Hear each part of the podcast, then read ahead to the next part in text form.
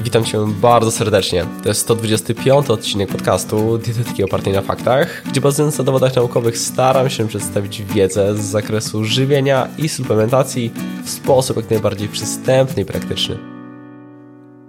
Jak powszechnie wiadomo, ryby morskie są jednym z najbogatszych czy najlepszych źródeł długołańcuchowych kwasów tłuszczowych z rodziny omega-3, konkretnie kwasów EPA i DHA, które warto spożywać. Wiadomo jednak również, że kwasy omega-3 są bardzo podatne na utlenianie, m.in. w konsekwencji wysokiej temperatury, tym samym tracąc swoje korzystne właściwości. Może pojawić się zatem pytanie, czy obróbka termiczna ryb, do której najczęściej dochodzi, nie powoduje utleniania zawartych w nich lipidów. To nawet na pozór logiczne, a ponadto można spotkać się z takimi twierdzeniami w internecie. Jak jest w rzeczywistości? Warto słuchać do końca, bo zostawiam kilka porad praktycznych. Zapraszam do materiału.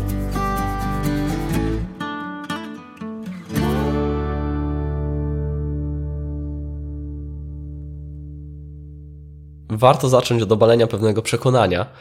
Niektórzy myślą, że jak na patelni czy w piekarniku jest temperatura kilkuset stopni, czy ponad 200 stopni Celsjusza, to tyle samo jest w rybie, a to nieprawda. Dlaczego?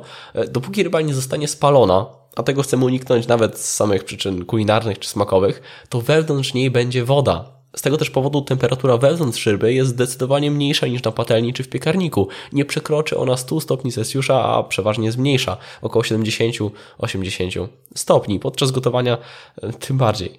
Mimo to narażenie na wyższą temperaturę się pojawia. Czy zatem dochodzi do utleniania? E, I pod tym kątem warto zerknąć w literaturę naukową. Wyniki badań, w których oceniano wpływ obróbki termicznej na stabilność kwasów tłuszczowych w rybach. I tu jest trochę problem, bo potencjalnych zmiennych jest dużo. Są różne gatunki ryb i są różne metody obróbki termicznej.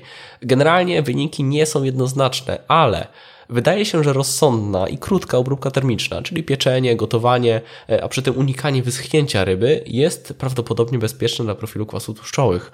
W przypadku smażenia sprawa jest trochę bardziej kontrowersyjna. Zależy to zarówno od temperatury smażenia, jak i wyboru oleju. Wydaje się również, że wysoce istotny jest gatunek ryby i zaraz wyjaśnię dlaczego. W badaniach często w dyskusji wyników omawia się możliwe przyczyny obserwowanych zależności. I po przejrzeniu szeregu prac z tego obszaru wyciągnąłem kilka wartościowych, ważnych i nieco praktycznych informacji. W skrócie tutaj przytoczę. Po pierwsze, według niektórych autorów obecność przeciwutleniaczy w tkance niektórych ryb, np. skwalen w śledziu czy astaksantyna w łososiu, ma działanie ochronne. Stąd niektóre ryby mogą być lepszym rozwiązaniem w kontekście obróbki termicznej.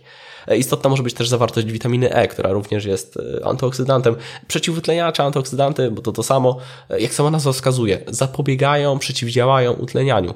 I to ich zawartość bardzo tutaj pomaga. Po drugie, niektórzy autorzy sugerują, by rezygnować z naczyń żeliwnych, ponieważ jony żelaza po kontakcie z lipidami mogą przyspieszać procesy e, peroksydacji, utleniania lipidów, a więc działać odwrotnie. Podobnie istnieją pewne dowody, że dodatek soli może istotnie zwiększać podatność lipidów na utlenianie. Natomiast warto dodawać świeżych lub suszonych ziół. Taki zabieg może zapobiec e, utlenianiu. Zioła mają szereg właśnie substancji przeciwutleniających. Po trzecie, to może niektórych zdziwić, ale gotowanie na parze, choć wydaje się w obiegowych przeświadczeniach najlepszą metodą obróbki termicznej, nie będzie prawdopodobnie taką w tym przypadku, ze względu na czas obróbki, dłuższy niż w przypadku innych metod, co naraża na dłuższe działanie wysokiej temperatury. Po czwarte, niektórzy badacze sugerują, że warto nie uszkadzać tkanki ryby przed obróbką. Chodzi o samą powierzchnię narażoną na bezpośredni kontakt. I po piąte, w przypadku smażenia dominujący kwas tłuszczowy w oleju wzrasta w rybie. Warto więc wybierać tłuszcz dobrze nadający się do obróbki i chroniący przed utlenianiem na przykład oliwę. Oliwa cechuje się wysoką stabilnością podczas smażenia, co wykazano w badaniach eksperymentalnych, m.in. dlatego, że zawiera głównie jedno nienasycone kwasy tłuszczowe i szereg przeciwutleniaczy. W badaniach, gdzie zastosowano na przykład olej słonecznikowy, znacznie bardziej podatny na utlenianie, wyniki były mniej zadowalające.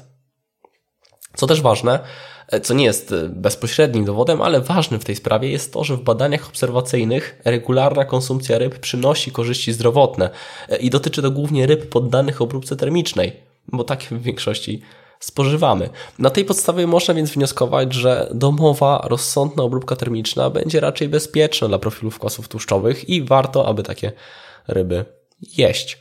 A co z wędzeniem i rybą surową? Co ciekawe, produkty wędzone są stosunkowo mało podatne na utlenianie. Cecha ta jest wynikiem obecności w dymie składników e, posiadających właściwości przeciwutleniające. E, przeprowadzone badania również sugerują, że profil kwasów tłuszczowych jest dość bezpieczny. E, z wędzonymi rybami jest jednak trochę inny problem, głównie związany z solą, przeważnie mają jej naprawdę dużo, i z substancjami szkodliwymi pochodzącymi z dymu, np. wielopierścieniowe węglowodory aromatyczne. Najwięcej substancji szkodliwych zawierają produkty, które wędzi się tradycyjnie i bardzo mocno. W przypadku wędzenia przemysłowego, a więc i produktów, które znajdziemy w markecie, bezpieczeństwo jest większe, regulowane i kontrolowane. Mimo to takie ryby ograniczałbym. Nie ma pod tym kątem zaleceń, ale osobiście sugeruję, żeby spożywać je maksymalnie jeden, dwa razy w tygodniu. Dochodzi do tego jeszcze element mikrobiologiczny, to dotyczy ryb surowych i ryb wędzonych na zimno. Ryzyko istnieje. W przypadku m.in. kobiet w ciąży zaleca się rezygnację ze spożycia ryb wędzonych na zimno i surowych.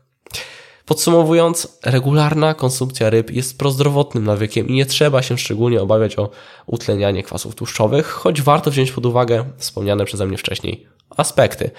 Mam nadzieję, że ten materiał okazał się wartościowy, a ja się żegnam. Do zobaczenia, do usłyszenia już niebawem. Hej!